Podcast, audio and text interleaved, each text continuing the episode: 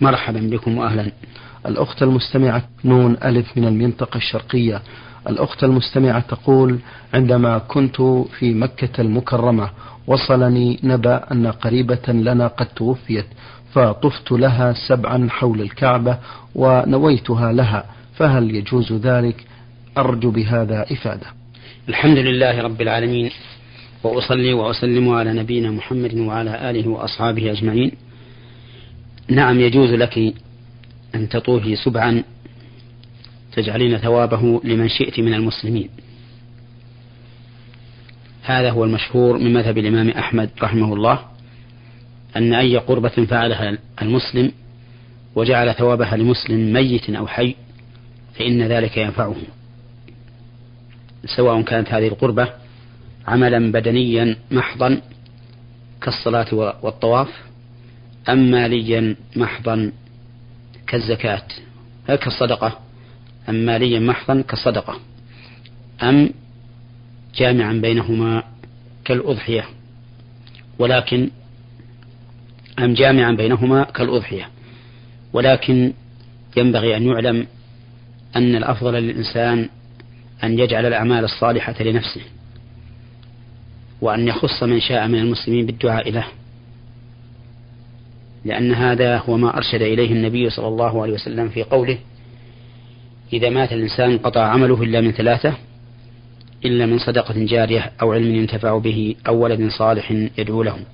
آه المستمعة من آه الدمام تقول آه يقال أنه يقال آه، أنه على المرء أثناء الصلاة وخاصة عند السجود. أن يهم بوضع ركبتيه أولا ثم يديه وأنا لا أقوى على تطبيق هذا الأمر. فهل من الممكن ألا ألتزم بذلك؟ أرجو بهذا إفادة شيخ محمد. نعم. الأفضل للإنسان عند السجود أن يسجد أولا على ركبتيه ثم يديه ثم جبهته وأنفه. هذا هو الأفضل لأنه جاء به الحديث عن رسول الله صلى الله عليه وسلم في صلاته أنه كان يفعل ذلك. ونهى صلى الله عليه وسلم أن يبرك الإنسان عند سجوده كبروك البعير. فقال صلى الله عليه وسلم إذا سجد أحدكم فلا يبرك كما يبرك البعير. وهذا يقتضي أن لا نقدم اليدين عند السجود. لأننا إذا قدمنا اليدين عند السجود فهذا هو البروك كبروك البعير. ورسول الله صلى الله عليه وسلم لم يقل فلا يبرك على ما يبرك عليه البعير حتى نقول إن الحديث دال على النهي عن تقديم الركبتين. بل قال فلا يبرك كما يبرك البعير فالنهي عن الكيفية والصفة. وبناء على هذا فلا يقدم الساجد يديه قبل ركبتيه. بل يبدأ بالركبتين ثم باليدين ثم بالجبهة والأنف. نعم لو فرض أن المصلي كثير اللحم أو فيه وجع في مفاصله أو فيه مرض أو ما أشبه ذلك مما يشق عليه أن يبدأ بركبتيه فلا حرج حينئذ أن يسجد على يديه أولا. لأن هذا الدين يسر. وما جعل الله علينا في الدين من حرج. ولأن النبي صلى الله عليه وسلم في آخر أمره كان إذا أراد أن يقوم إلى الثانية أو إلى الرابعة جلس ثم نهض. وهذا والله أعلم لأنه أريح له وأهون عليه. كما أشار إلى ذلك صاحب المغني وزاد المعاد. وخلاصة القول أن الأفضل للمصلي أن يقدم عند السجود ركبتيه ثم يديه فإن شق عليه ذلك فلا حرج أن يبدأ بيديه قبل ركبتيه. طيب. آه، أيضا أختكم من آه، المنطقة الشرقية رمزت لاسمها بنون ألف تقول دائما نرى أن في صلاة الوتر يقرأ دعاء القنوت ويكون ذلك في شهر رمضان الكريم فهل تصح قراءتنا له في الأيام العادية أم أن هذا الدعاء يختص بأيام رمضان؟ كما يقرأ أثناء صلاة الشفع في الركعة الأولى سورة الأعلى وفي الركعة الثانية سورة الكافرون. هل علينا الالتزام بذلك فضيلة الشيخ؟ نرجو بهذا إفادة. نعم. ليس علينا الالتزام بقراءة سورة معينة في أي صلاة من الصلوات إلا قراءة الفاتحة. فإن قراءة الفاتحة لا تتم الصلاة بدونها. لقول النبي صلى الله عليه وسلم لا صلاة لمن لم يقرأ بأم القرآن. أخرجاه في الصحيحين من حديث العباد الصامت ولقوله صلى الله عليه وسلم في حديث أبي هريرة أي صلاة لا يقرأ فيها كل صلاة لا يقرأ فيها بأم القرآن أو قال بأم الكتاب فهي خداج. فهي خداج فهي خداج يعني فاسدة. فليس شيء من القرآن يتعين أو تتعين قراءته في الصلاة إلا الفاتحة فإن الصلاة لا تصح بدونها سواء كانت صلاة مأموم أو صلاة إمام أو صلاة منفرد. وأما قراءة سبح وقل يا أيها الكافرون وقل هو الله أحد في الوتر إذا أوتر الإنسان بثلاث فقد جاءت بذلك السنة فإن قرأ بذلك فهو أفضل. وإن قرأ بغير ذلك فلا حرج عليه. وأما القنوت في الوتر فالقنوت في الوتر اختلف فيه أهل العلم اختلافا كثيرا. فإذا قنت ولا سيما في رمضان لحضور الناس واجتماعهم على التأمين كان خيرا. وإن ترك القنوت أحيانا حتى لا يظن أنه واجب كان ذلك أفضل وأحسن. ولو ترك القنوت مطلقا في رمضان وفي غيره فلا حرج عليه لأن القنوت ليس بواجب من واجبات الصلاة. نعم. أه المستمعة أيضا تقول في آخر أسئلتها في إحدى الغرف نصلي وتكون دورة المياه أعزكم الله وإخواني المستمعين أمامنا أي باتجاه القبلة؟ الصلاة في, في هذه الحال أو في هذه الطريقة كما قالت السائلة جائزة. بمعنى أنها صحيحة ولا تبطل إذا كان الحمام أمام المصلي. لعموم قول النبي صلى الله عليه وسلم جعلت الأرض مسجدا وطهورا. ولكن قد يكون في الحمام رائحة كريهة تؤثر على المصلي وتشوش عليه. فإذا تجنب استقباله من أجل هذا فهو أفضل لأن كل شيء يشوش على المصلي فإنه ينبغي للمصلي أن يبتعد عنه. وقد ثبت عن النبي صلى الله عليه وسلم أنه صلى ذات يوم بخميصة لها أعلام فنظر إلى أعلامها نظرة فلما انصرف من صلاته قال اذهبوا بخميصتي هذه إلى أبي جهم وأتوني بأنبجانية أبي جهم لأنه صلى الله عليه وسلم نظر إليها نظرة وكان هذا في وكان في هذا انشغال في الصلاة فمن ثم أمر النبي صلى الله عليه وسلم بأن تعطى هذه الخميصة إلى أبي جهم وتؤخذ أنبجانيته. فيستفاد من هذا الحديث أن كل شيء يلهي المصلي عن تمام صلاته ويشغله فإنه ينبغي اجتنابه نعم. آه، من ليبيا مستمعة رمزت لاسمها بزام ألف باء تقول إن أبي قد أفطر في شهر رمضان وكان عمره يناهز السبعين تقريبا عليه دين ولم يرد هذا الدين الذي عليه وذلك لمرضه ثم وفاته فما الذي يجب أن نفعله في مثل هذه الحالة؟ في مثل هذه الحالة أي فيما إذا أفطر الإنسان رمضان لكبر يجب عليه أن يطعم عن كل يوم مسكينا. وهكذا كل من أفطر لعذر لا يرجى زواله. كالمريض بمرض لا يرجى زواله فإنه يطعم عن كل يوم مسكينا. أما من أفطر لمرض مرجو الزوال ولكنه استمر به حتى مات فإنه لا شيء عليه. وأما من أفطر لمرض مرجو الزوال أو غير مرجو الزوال ثم زال وعوفي منه وتمكن من قضاء ما فاته ولكنه لم يفعل ثم مات فإنه يقضى عنه. لقول النبي صلى الله عليه وسلم من مات وعليه صيام صام عنه وليه. وبهذا نعرف أن ترك الصيام للمرض ونحوه ينقسم إلى ثلاثة أقسام. القسم الأول أن يكون هذا العذر لا يرجى زواله.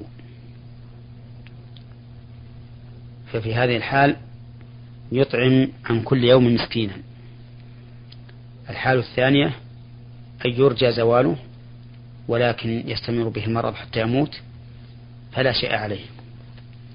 الحال الثالثة أن يعافى من هذا المرض أياما يتمكن بها من قضاء ما فاته ولكنه لم يفعل فهذا يصام عنه.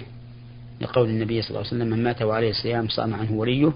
فإن لم يفعل وليه فإنه لا يلزمه أن يصوم.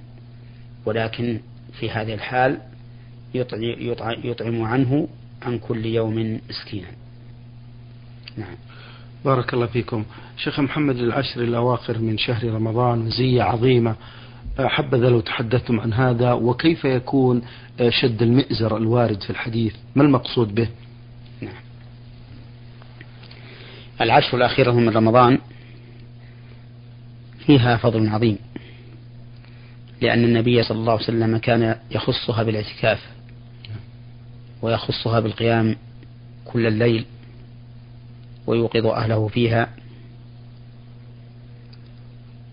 وفيها ليلة القدر التي هي خير من ألف شهر.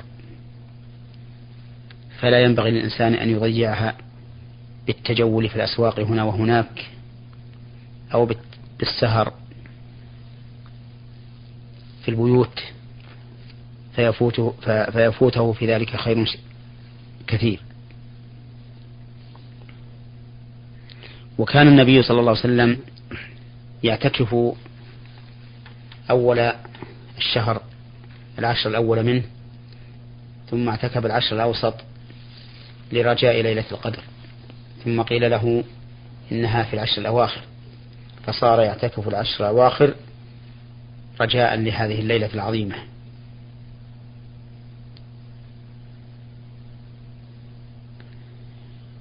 وإني أحث إخواني على اغتنام الصلاة فيها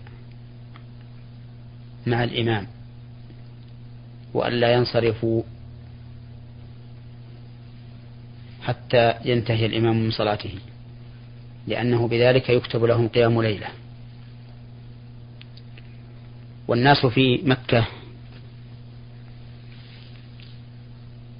يصلون أول الليل بإمام وآخر الليل بإمام. والإمام الذي يصلون به في أول الليل يوتر ويكون من الناس من يحب أن يصلي قيام الليل في آخر الليل مع الإمام الثاني. فإذا أوتر مع الإمام الأول فإنه إذا سلم الإمام أتى بركعة ليكون الوتر شفعا ولا حرج عليه في ذلك. فإن هذا نظير صلاة المقيم خلف الإمام المسافر. إذا سلم الإمام المسافر من الركعتين قام فصلى ما بقي. هكذا هذا الرجل الذي دخل مع الإمام الأول الذي يوتر أول الليل وهو يريد أن يقوم مع الإمام الثاني الذي يقوم آخر الليل فإنه ينوي إذا قام الإمام الأول إلى الركعة الأخيرة الوتر ينوي أنه يريدها شفعا فيصليها ركعتين ليكون إيتاره مع الإمام الثاني في آخر الليل. نعم. آه شيخ محمد العمرة في رمضان آه الفضل فيها هل هو محدد بأول رمضان وسطه أو آخره كما يقول العامة. العمرة في رمضان ليست محددة بأوله ولا بوسطه ولا بآخره. نعم. بل هي عامة في أول الشهر ووسطه وآخره. لقول النبي صلى الله عليه وسلم عمرة في رمضان تعدل حجة ولم يقيدها صلوات الله وسلامه عليه. فإذا سافر الإنسان في رمضان وأدى فيه عمرة كان كمن أدى حجه. وهنا أقف لأنبه بعض الإخوة الذين يذهبون إلى مكة لأداء العمرة فإن منهم من يتقدم قبل رمضان بيوم أو يومين فيأتي بالعمرة قبل دخول الشهر. فلا ينال الأجر الذي يحصل لمن أتى بالعمرة في رمضان. فلو أخر سفرة حتى يكون يوم إحرامه بالعمرة في رمضان لكان أحسن وأولى. كذلك يوجد بعض الناس الذين يأتون في أول الشهر بعمرة. إذا كان في وسط الشهر خرجوا إلى التنعيم فأتوا بعمرة أخرى. وفي آخر الشهر يخرجون أيضا إلى التنعيم فيأتون بعمرة ثالثة. وهذا العمل لا أصل له في الشرع. فإن النبي صلى الله عليه وسلم قام في مكة عام الفتح تسعة عشر يوما ولم يخرج إلى التنعيم ليأتي بعمرة مع أنه صلى الله عليه وسلم فتح مكة في, في رمضان. ولم يخرج بعد انتهاء القتال إلى التنعيم ليأخذ ليأتي بعمرة. بل أتى بالعمرة حين رجع من غزوة الطائف ونزل الجعرانة وقسم الغنائم هناك دخل ذات ليلة إلى مكة وأتى بعمرة من الجعرانة ثم خرج من ليلته عليه الصلاة والسلام. وفي هذا دليل على أنه لا ينبغي للإنسان أن يخرج من مكة من أجل أن يأتي بعمرة من التنعيم أو غيره من الحل لأن هذا لو كان من الخير لكان أول الناس به وأولاهم به رسول الله صلى الله عليه وسلم. لأننا نعلم أن رسول الله صلى الله عليه وسلم أحرص الناس على الخير. ولأن النبي صلى الله عليه وسلم مشرع ومبلغ عن الله سبحانه وتعالى. ولو كان هذا من الأمور المشروعة تبينه النبي صلى الله عليه وسلم لأمته إما بقوله وإما بفعله وإما بإقراره. وكل ذلك لم يكن والاتباع وإن قل خير من الابتداع. آه الأخ المستمع عين ميم سين من جدة. آه الأخ الكريم وصلتنا آه رسالتك. وشكرا لك يا أخي الكريم على ثنائك للبرنامج. ونسأل الله سبحانه وتعالى لنا ولك السير على الطريق المستقيم. من آه جهة أسئلتك التي أحببت أن نعرضها على فضيلة الشيخ محمد بن صالح بن عثيمين.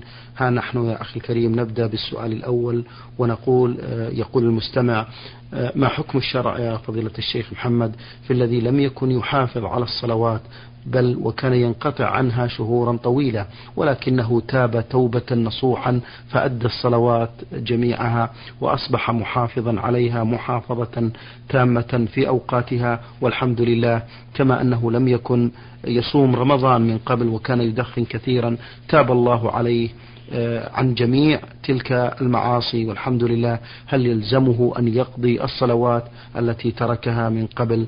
نرجو بهذا إفاضة الشيخ محمد. أولا أهنئ هذا الأخ الذي من الله عليه بالتوبة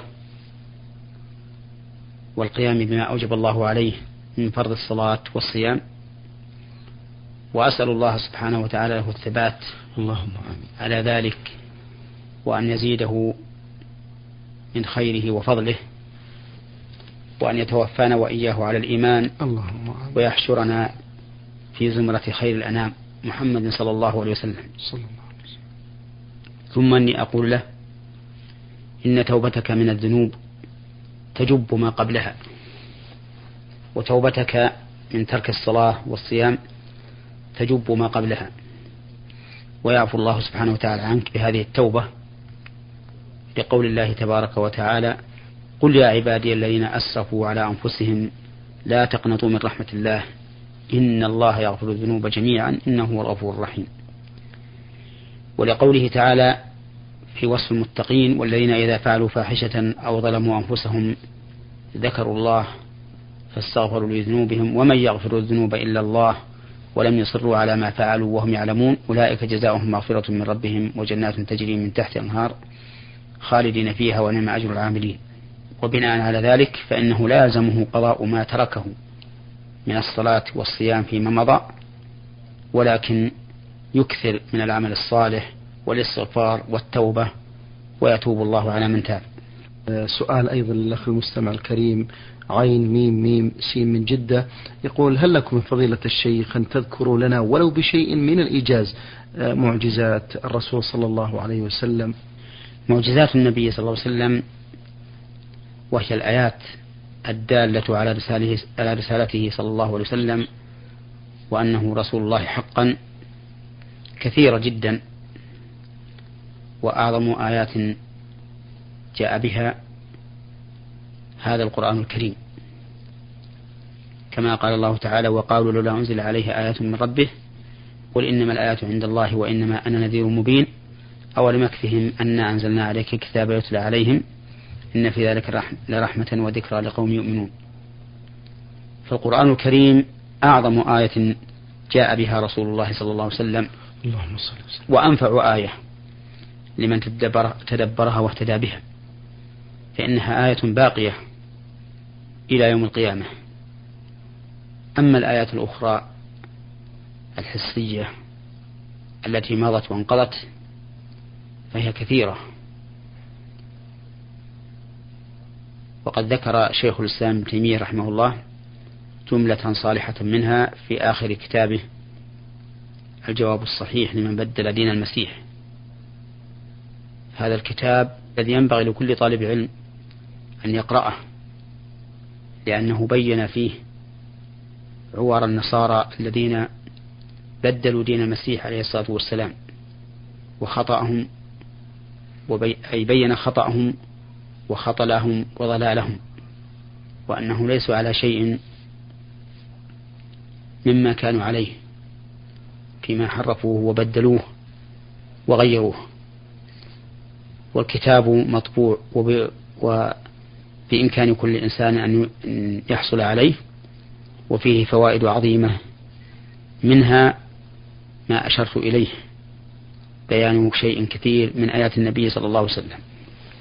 وكذلك ابن, ابن كثير رحمه الله في البداية والنهاية ذكر كثيرا من آيات النبي صلى الله عليه وسلم فمن أحب فليرجع إليه. هذا المستمع أحمد العبدان يسأل ويقول هل يجوز للإمام قراءة القرآن من أوله إلى آخره في الصلوات الجهرية أن يبدأ بسورة البقرة وينتهي بسورة الناس مثل شهر رمضان ولكن لا يختم مثل شهر رمضان بل يكتفي بقراءة القرآن في الصلوات الجهرية. هل في ذلك شيء؟ هذا ليس فيه شيء. إذا كان الفاعل لا يعتقد أن ذلك أمر مشروع. لعموم قوله تعالى فاقرأوا ما تيسر من القرآن ولقول النبي صلى الله عليه وسلم ثم اقرأ ما تيسر معك من القرآن وكثير من الأئمة يفعل ذلك. يقول لأني أحب أن يمر القرآن القرآن كله على أسماع المأمومين. فإذا كان الإنسان لا يعتقد أن ذلك من السنن فلا حرج عليه في قراءة ما شاء من كتاب الله عز وجل. آه هذا مستمع للبرنامج رمز لاسمه بألف سين عين يقول في سؤاله ما حكم الصلاة والرجل حاسر رأسه؟ صلاة الرجل وهو حاسر رأسه أي كاشف رأسه لا بأس بها. لأن ستر الرأس ليس بواجب. لكن إذا كان الإنسان في بلد من عادتهم أن يستروا رؤوسهم وهم يرون أن ذلك من كمال الزينة فإن الأفضل للإنسان أن يستر رأسه باللباس الذي يعتاد يعتاده الناس. لعموم قوله تعالى يا بني آدم خذوا زينتكم عند كل مسجد. فنحن هنا في بلادنا في المملكة العربية السعودية نعتاد ستر الرأس بالطاقية والغترة وعليه فيكون ستر رؤوسنا بذلك أفضل من كشفها. لأن هذا من تمام الزينة التي أمر الله تعالى بأخذها في قوله يا بني آدم خذوا زينتكم عند كل مسجد. نختم هذه الحلقة أيضا بسؤال لمصري مقيم ويعمل بالسعودية. يقول مع كثرة تلاواتي للقرآن الكريم والحمد لله عندما أدخل إلى الخلاء أجد نفسي وبدون شعور أذكر في نفسي بعض الآيات التي تعلقت بالذهن فما حكم ذلك شيخ محمد؟ ذكر أهل العلم أنه لا يجوز للإنسان أن يقرأ القرآن وهو جالس يقضي حاجته لأن في ذلك نوع امتهان له وعليه. فيجب عليك أن تتحفظ وأن تدخل إلى هذا المكان وأنت في شعور تام. تدرك ما تقول ولا يمضي بك الوسواس حتى تقرأ شيئا من القرآن. أي إني أقول اضبط نفسك إذا دخلت هذا المكان حتى لا تقرأ شيئا من كتاب الله عز وجل.